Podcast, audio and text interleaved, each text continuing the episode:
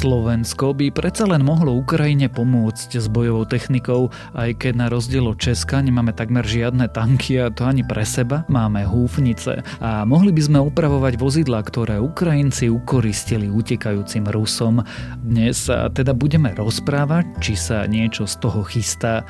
Je piatok 8. apríla, meniny má Albert a dnes by malo byť tak všeli, ako v noci môže byť aj zamračené a pršať, cez deň sa môže kde tu vyčasiť, ale zase ak bývate na horách, tak môže aj snežiť. Veď sa teda pozrite von oknom pre istotu si oblečte čosi teplejšie.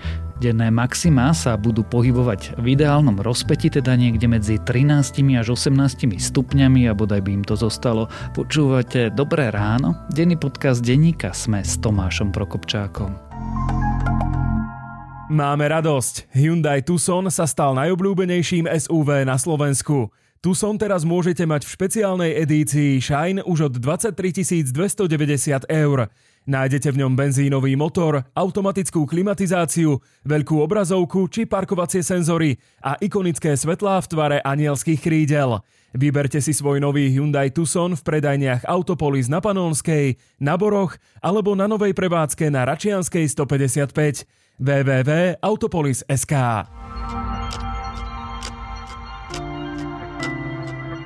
A teraz už krátky prehľad správ. Vedenie NATO vyzvalo svoje členské krajiny, aby poskytli Ukrajine viac zbraní. Generálny tajomník Jens Stoltenberg povedal, že by to nemali byť len protitankové a protiletecké zbranie. Zároveň však zdôraznil, že pre NATO je dôležité sa nedať do vojny s Ruskom priamo zatiahnuť. Okolie Banskej Bystrice zasiahlo v stredu večer slabšie zemetrasenie, otrasy však dosiahli sil len na úrovni 2,1 magnitúda, epicentrum zemetrasenia bola oblasť medzi Slovenskou Ľubčou a Banskou Bystricou.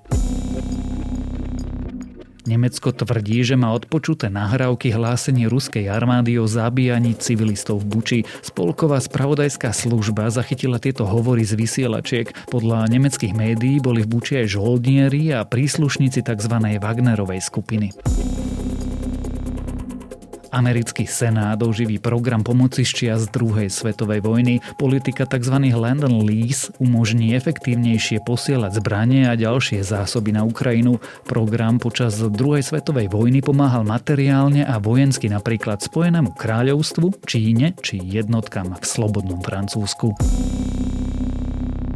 Ak vás správy zaujali, viac nových nájdete na webe Denníka Sme.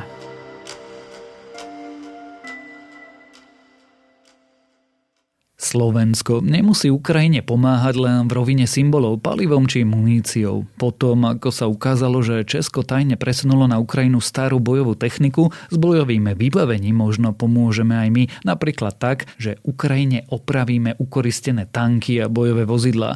Na východ by sme dokonca mohli poslať naše staré húfnice, ktoré nahrádzame modernejšou technikou. Ako teda Ukrajine pomáhame a čo sa zmenilo, že už hovoríme aj o bojovej technike, sa budem dnes spýtať reportéra denníka SME Michala Katušku. Potvrdzujem, že celkovo ide o materiál, ktorý má hodnotu 4,5 e, milióna eur. Rovnako platí, že keď e, budeme vedieť pomôcť znova, znova e, urobíme zodpovedné rozhodnutie tak, ako sa má správať priateľská krajina na pomoc tej krajine, ktorá je agresorom napadnutá, kde naozaj sa dnes bojuje o budúcnosť Európy, lebo to, čo dnes sa deje na Ukrajine, je zápas Ukrajincov nielen za svoju krajinu, ale za budúcnosť celej Európy. Mišo, urobme si hneď taký ten začiatočný audit. Čo dnes Slovensko Ukrajine posiela? Slovensko za tých 6 týždňov ruskej invázie na Ukrajine poslalo viacero vojenského materiálu, nie však v podobe ťažkej vojenskej techniky. Doteraz sme Ukrajine posielali predovšetkým muníciu, napríklad 120 mm náboje do mínometov alebo rôzne palivo, napríklad palivo do do lietadiel alebo tiež naftu. Taktiež sme im posielali napríklad e, z pleca odpalované systémy protivzdušnej obrany igla. A to je ale akože tak v zásade všetko, pretože doteraz sme ako keby nemali čím ďalej prispieť, ale boli tu niektoré otvorené otázky a tie sa teraz ako keby e, o niečo viac posúvajú, vyvíjajú a zrejme o tom budeme hovoriť. Tak, ale toto je tá oficiálna odpoveď. Existuje aj neoficiálna odpoveď, e, že by sme podobne ako Česi niečo na Ukrajinu presúvali a až teraz by sa to zverejnilo. Česko zřejmě dodává napadené Ukrajině i těžké zbraně. Jeden z vlaků z tanky T-72 a bojovými vozidly pěchoty si v předchozích dnech fotili lidi přímo ve stanicích. Vagóny mířily na polsko-ukrajinské No v tom českom prípade vlastne začiatkom týždňa boli nafotené tanky T-72 a obrnené vozidla BVP-1 naložené na vagóny. Myslím, že tie zábery českej televízie boli z hlavy, ktoré smerovali neskôr. Ďalej po železnici a boli nafotené aj na slovenskom území až potom na východnej hranici pri Čiernej nad Tisou. Česká republika, presne ako hovoríš, nejakým spôsobom formálne nekomunikovala takúto dodávku, ale jednoducho utajiť prevoz e, takejto techniky je náročné, alebo by som povedal, že to nie je úplne možné, keďže e, tie vlaky stoja na železničných staniciach a sú viditeľné. Takže Česko túto dodávku oficiálne nepotvrdilo ani nevyvrátilo, ale niekoľko vládnych poslancov v Česku za ňu ďakovalo vláde, takže myslím, že môžeme bezpečne tvrdiť, že je to taká dodávka a napokon náš minister obrany Jaroslav Naď povedal a potvrdil, že teda toto putuje z Česka na Ukrajinu. My sme zatiaľ takúto dodávku neposlali, nie je o tom žiadna informácia. Treba povedať, že my sme v úplne inej situácii, čo sa týka toho, že koľko my máme dostupnej takýto ťažkej vojenskej techniky. No a niekto by si to zrejme všimol, ale keď hovoríš o neoficiálnych dodávkach, tak e, Slovensko pomáha Ukrajine aj iným spôsobom, než len humanitárnou pomocou alebo vojenským materiálom. Veľa z toho ale podlieha utajeniu, takže nedá sa o tom veľmi hovoriť, ale napríklad v oblasti IT alebo v oblasti energetiky sme významným spôsobom pomohli Ukrajine. Ostaňme teda pri tom, čo povedať môžeme? Čo sa teda chystá? Čo je potvrdené? O čom sa, alebo teda aspoň špekuluje, že by Slovensko mohlo prispieť Ukrajine? Vzhľadom na to, že ten konflikt sa zďaleka nekončí a pokračuje ďalej, tak e, je pravdepodobné, že, že pod vplyvom času bude napokon rozhodujúce nie len teda to, že aké typy zbraní tam sú, ale ktorá strana ich má koľko. A tu napriek tomu, že vidíme na rôznych záberoch cez Twitter a iné, iné portály, že Rusi dovážajú na Ukrajinu pomerne staré zbraňové systémy, staré tanky sovietskej výroby a podobne, tak na papieri ich jednoducho stále majú viac. A toto môže byť tá hrubá sila v počtoch, môže byť napokon rozhodujúca.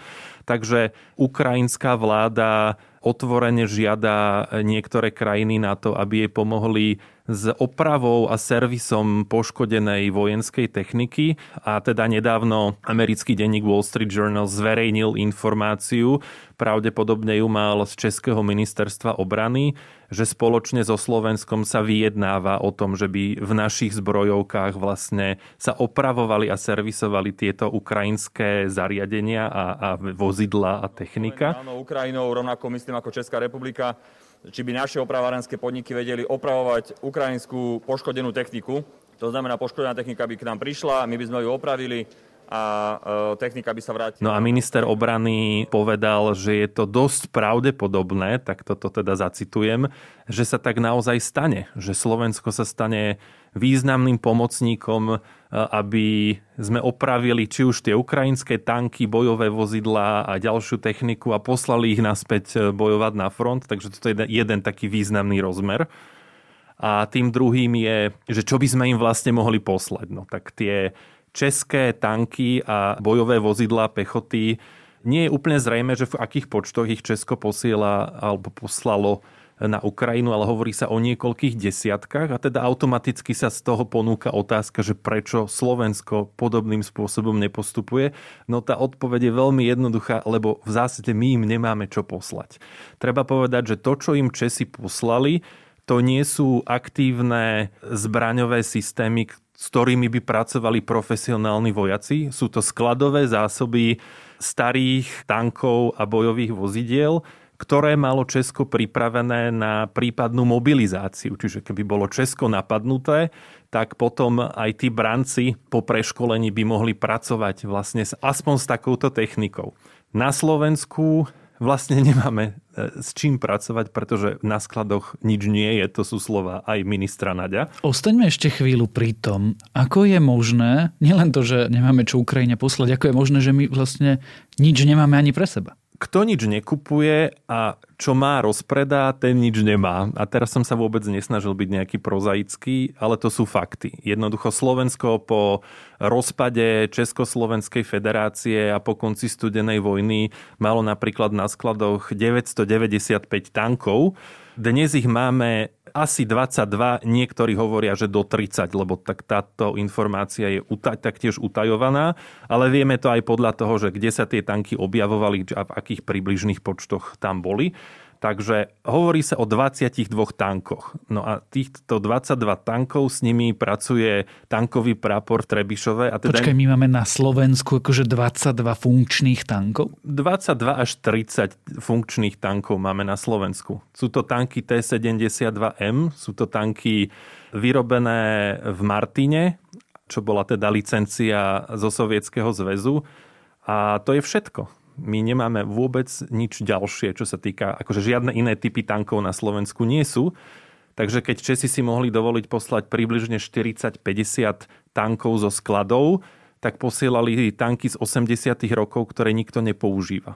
My nemáme čo poslať, aké tanky. Žiadne nemáme. Z tých 995, čo som spomenul, tie sa jednoducho rozpredali. Skončili v Líbii, skončili v Nigérii, skončili v Sýrii dokonca postupne počas tých rôznych konfliktov na Blízkom východe alebo v Afrike rôzni experti rozpoznávali tieto tanky vyrobené na Slovensku v Martine, že aha, tu je v Nigérii tank, ktorý je vyrobený v Martine. Ako sa tam dostal? Asi z Líbie a podobne.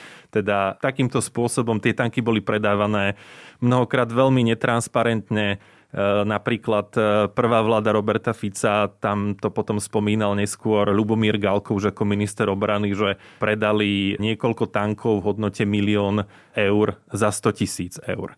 A podobných obchodov bolo veľmi veľa. Čiže my nemáme tanky, bojové vozidla pechoty iba ideme obstarávať a nakúpiť. Tie asi nemáme tiež. Bojové vozidla pechoty máme. To sú vlastne tie BVPčka. Najpočetnejšie sú tie BVP 1 a BVP 2. To je v zásade veľmi starý typ e, obrneného vozidla, ktorého úlohou je transportovať pechotu na nejaké miesto a máme ich v počtoch, ono opäť nie je známy presný údaj, ale hovorí sa okolo 150 až, až 400 kusov, teda nejaké BVP by sme mali mať aj na skladoch podobným spôsobom ako Česká republika ale napriek viacerým zdrojom akože toto nie je potvrdené. Takže hovorme, že máme nejakých 150 až 200 BVPčiek, to sú vlastne bojové vozidlá. To BVP 1 je staré bojové vozidlo, ktoré má e, dosť značné slabiny, ktoré sa ukázali už pri vpáde sovietov do Afganistanu, keď sa zistilo, že pri zásahu mínov tankovou mínou e, toto vozidlo exploduje a zároveň vlastne v momente fatálne ten výbuch zasiahne aj tú posádku. Takže toto sa potom snažili vychytať v tej verzii BVP 2, čo sú teda modernejšie vozidla, ale stále veľmi staré. A áno, my za ne nemáme tiež žiadnu e, náhradu a tie 8 kolesové vozidlá patria, ktoré sa teraz začínajú obstarávať, alebo teda obstarávajú, tak tie by mali byť náhradou. Čiže nedokážeme poslať na Ukrajinu tanky, ani BVPčka. Čo vlastne dokážeme poslať na Ukrajinu, ak by sme niečo teda poslať chceli? Akože v zásade u nás platí, že nič nemáme na zvyš a to, čo napríklad minister obrany často spomína pri tom systéme protivzdušnej obrany S-300, že teda... Ja sa musím v prvom rade pozerať na to, aby boli slovenské obranné záujmy naplnené. A keď na Slovensku máme v súčasnosti jediný systém, strategický systém protivzdušnej obrany S-300, tak jednoducho nemôžem dať bez toho, aby som mal alternatívu. My sme ochotní e, poslať ten náš systém na Ukrajinu, ale potrebujeme zaň náhradu tak tento kľúč vlastne platí na všetko, možno s výnimkou húfnic. kde teda Slovensko disponuje 16 kusmi húfnic Zuzana. Tie boli do výzbroje zavedené od roku 98. Sú to pomerne moderné funkčné systémy, podľa odborníkov oveľa modernejšie ako tie, s ktorými pracuje ukrajinská armáda dnes. A tieto by sme podľa všetkého mohli poskytnúť Ukrajine, pretože máme za ne náhradu v podobe Zuzan 2, ktoré postupne doplňajú vlastne tie slovenské ozbrojené sily od povedzme minulého roka. Myslím, že 9 dokonca už minulý rok bolo vyslaných aj do Lotyšska v rámci predsunutej prítomnosti a toho slovenského príspevku k týmto vojakom NATO. Tak sa logicky opýtam, pošleme? Keď sa na to pýtali ministra obrany Nadia, tak to nevylučoval, povedal, nevylučujem to, a že nejaké jednania existujú. Treba povedať, že nie je možné z týchto slov ako keby usúdiť, že sa to nestane, pretože nie je strategicky dobré, aby pán minister niekde v nejakej relácii alebo niekde na tlačovej konferencii povedal, že áno, posielame im to ale tým, že to nedementoval, kvázi naznačil, že, že taká možnosť je. Ukrajincom by to veľmi pomohlo, len treba povedať, že tým, že ide o relatívne moderné systémy, tak e, ukrajinskí vojaci ne, ich nebudú vedieť používať i hneď. Takže tam by bolo potrebné aj nejaké školenie, e, nejaké zacvičenie a to by chvíľu teda trvalo. Vráťme sa k tej prvej polovici pomoci a to je, že si spomínal, že sme na Slovensku schopní a ochotní opravovať. Či už získanú, zajatú alebo starú ukrajinskú techniku. Ja sa ale ešte raz opýtam, sme schopní to opravovať? My sme schopní, teda tie zbrojárske firmy, čiastočne vlastnené štátom, ale väčšina teda súkromné spoločnosti, sú schopné opravovať túto techniku, pretože tá technika je veľmi podobná tej našej a teda tie bojové vozidlá pechoty alebo práve tieto tanky T-72. Tu je niekoľko firiem aj na Slovensku, aj v Českej republike, ktoré sa tomu venujú. Keď som sa ich na to pýtal, tak viaceré reagovali, že áno, že napriek tomu, že určite majú nejaké zákazky a museli by vlastne rýchlo získať nejaké kapacity, aby mohli prijať aj takéto zákazky navyše, tak všetci hovoria, že áno a sme pripravení pomôcť. To, čo je problém, je, že Zrejme by to bolo tiež časovo náročnejšie. Teraz hovorím, že by nebolo možné to zrealizovať v rovine dní alebo týždňov ani len začiatok a prijatie, pretože minister naď povedal, že to podlieha normálnym komerčným pomerom. Takže ak by sme sa preto rozhodli a tá dohoda medzi Ukrajinou a Slovenskom by vznikla, tak e, je potrebné vypísať klasickú súťaž. Tie firmy by sa prihlásili, tam je veľmi pravdepodobné, že by spolupracovali, že by sa tie zákazky nejako rozložili medzi, medzi ne a, a až potom by bolo možné k tomu pristúpiť. Ale určite v horizonte mesiacov a potom ešte dlhšieho času by to bola veľká pomoc pre Ukrajinu, lebo tam mnohé z týchto servisných liniek, ak to takto možno neúplne šťastne nazvem, boli vyradené raketovými útokmi hoci teda napríklad týždeň po vojne sa objavovali zábery z Charkova, kde bola teda najväčšia takáto firma, alebo ako to nazvať, v celej Ukrajine a ešte aj týždeň potom, ako bol Charkov ostrelovaný, tak boli zábery, že tam sa stále opravuje, dokonca tam bol v zábere e, nejaké ukoristené vozidlo ruskej armády, ale či funguje dodnes, to nevieme povedať, ale pravdepodobne nie. Ja sa znovu opýtam a úplne explicitne, toto je dohodnuté? Toto ešte nie je dohodnuté. Aspoň my, my o tom nevieme, že by to bolo dohodnuté.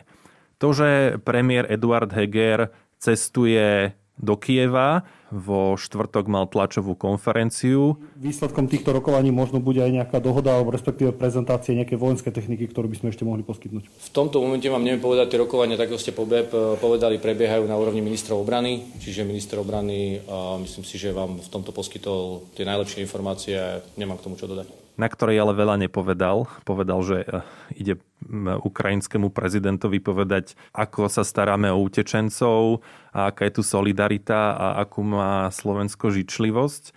To nie sú veľmi ako keby informácie, ktoré by nám niečo prezradili, ale keď už sa premiér Heger odhodlal ísť do Kieva, tak eh, by bolo zvláštne, keby mu v nejakom režime neposkytol informácie o tom, že ako chceme pomáhať, keď e, Ukrajina neustále hovorí, že potrebujeme zbranie, zbranie, zbranie. A pomôže to, pretože aj ty si predsa len povedal, že Ukrajina potrebuje zbranie teraz. Ale Tie opravy budú o mesiace, možno roky oni by trvali tak či tak, akože opraviť tank asi netrvá niekoľko dní, hlavne keď je poničený e, po účasti v nejakom, v nejakom e, strete vo vojnovom konflikte, ale akože to je pomoc dlhodobejšieho charakteru, ale to, po čom volá e, Volodymyr Zelenský je okamžitá pomoc s ťažkou technikou. My tam už v podstate žiadne ďalšie možnosti nemáme. Sú tam otvorená otázka pri tej S-300, Stále sa čaká, že či nejaká zo spojeneckých krajín nám neposkytne náhradu. Naposledy minister obrany Nať e, v podstate opäť tak celkom explicitne povedal, že ak k nám príde štvrtý systém Patriot, zatiaľ sú tu tri, tak by nám to poskytlo presne ten priestor, aby sme sa mohli vzdať tej vlastnej S-300. Tam sa očakáva, že by mohla, mohol byť dodaný ten systém Američanmi. Nič z toho nie je potvrdené, nikto to nepotvrdil ale je pravdepodobné, že sa to stane. Takže tá S-300 by v nejakej dohľadnej dobe, myslím si, mohla putovať na Ukrajinu. A potom sú tam ešte stíhacie lietadla MiG-29, o ktorých sa tu hovorí vlastne už od prvých dní, keď e, je to vlastne najbližší stroj pre pilotov ukrajinského letectva, ktorí vedia zvládať, hoci teda tam sú rôzne typy modernizácií a teda nie som si úplne istý, že či práve e, tie modely, ktoré máme u nás, e, sú aj v, na Ukrajine, ale to už sú veci, ktoré by sa podľa mňa dali zvládať na to rýchle zaškolenie. Lenže opäť e, nemáme náhradu, opäť sa tu vyjednáva o tom, že kto by postrážil slovenský vzdušný priestor. Premiér Heger už skôr hovoril, že by to mohlo byť logicky Polsko, keďže ideme nakupovať a teda prídu k nám F-16, ale keďže prídu neskôr, ako bolo plánované, tak aj tak by sme potrebovali istý čas na prekrytie.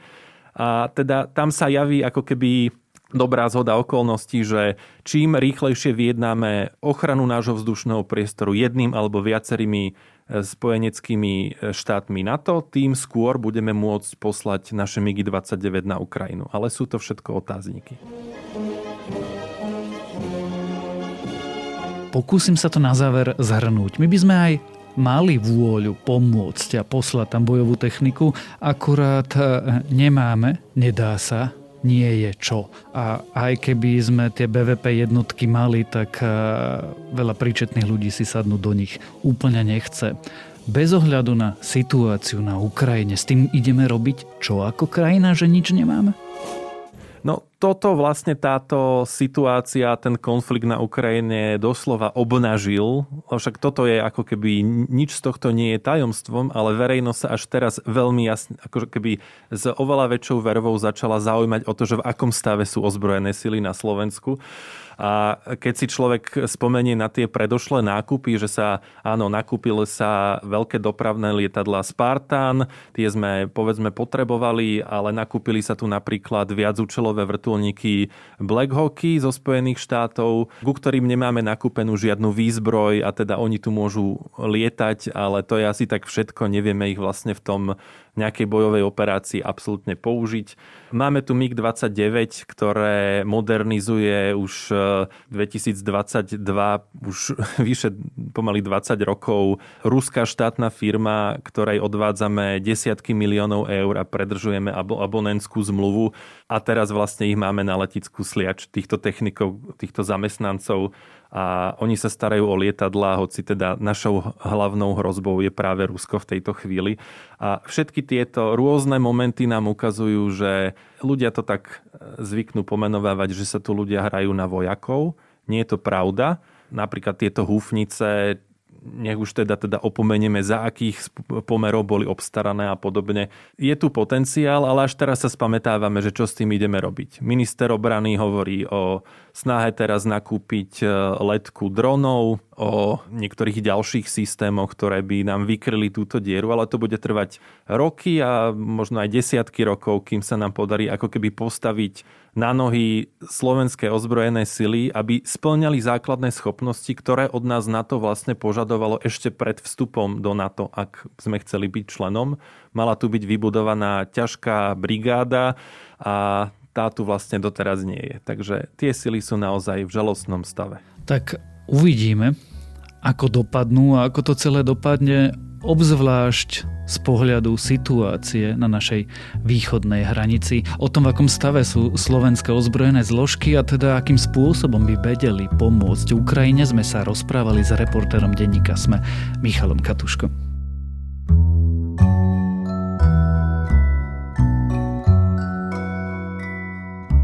Mojím dnešným odporúčaním je, aby ste občas zašli do divadla, napríklad do Bratislavského divadla DPOH na projekt Generácia Z. Ja som videl krásu nevýdanú a túto hodinu o mýte krásy, o tlaku spoločnosti na dievčatá a ženy, o stereotypoch i o potrebe vnímania vlastnej hodnoty v miestnom CEO kryte odporúčam. Možno by to bolo trochu silnejšie, ak by bola hra subtilnejšia a menej surová, možno niekedy je naozaj menej ako viac, ale verte mi, vidieť to naozaj chcete. A to je na dnes všetko. Dávajte na seba pozor. Počúvali ste Dobré ráno, denný podcast denníka Sme s Tomášom Prokopčákom. Dobré ráno okrem mňa moderuje aj Nikola Šulíková Bajánova, Zuzana Kovačič-Hanzelová a Jana Maťková. Na produkcii sa podielajú aj Kristýna Janščová, Adam Blaško a Viktor Hlavatovič. A pripomínam, že dnes vychádzajú aj nové epizódy podcastov Piatoček a TFM, zajtra Klik a v nedelu Dejiny.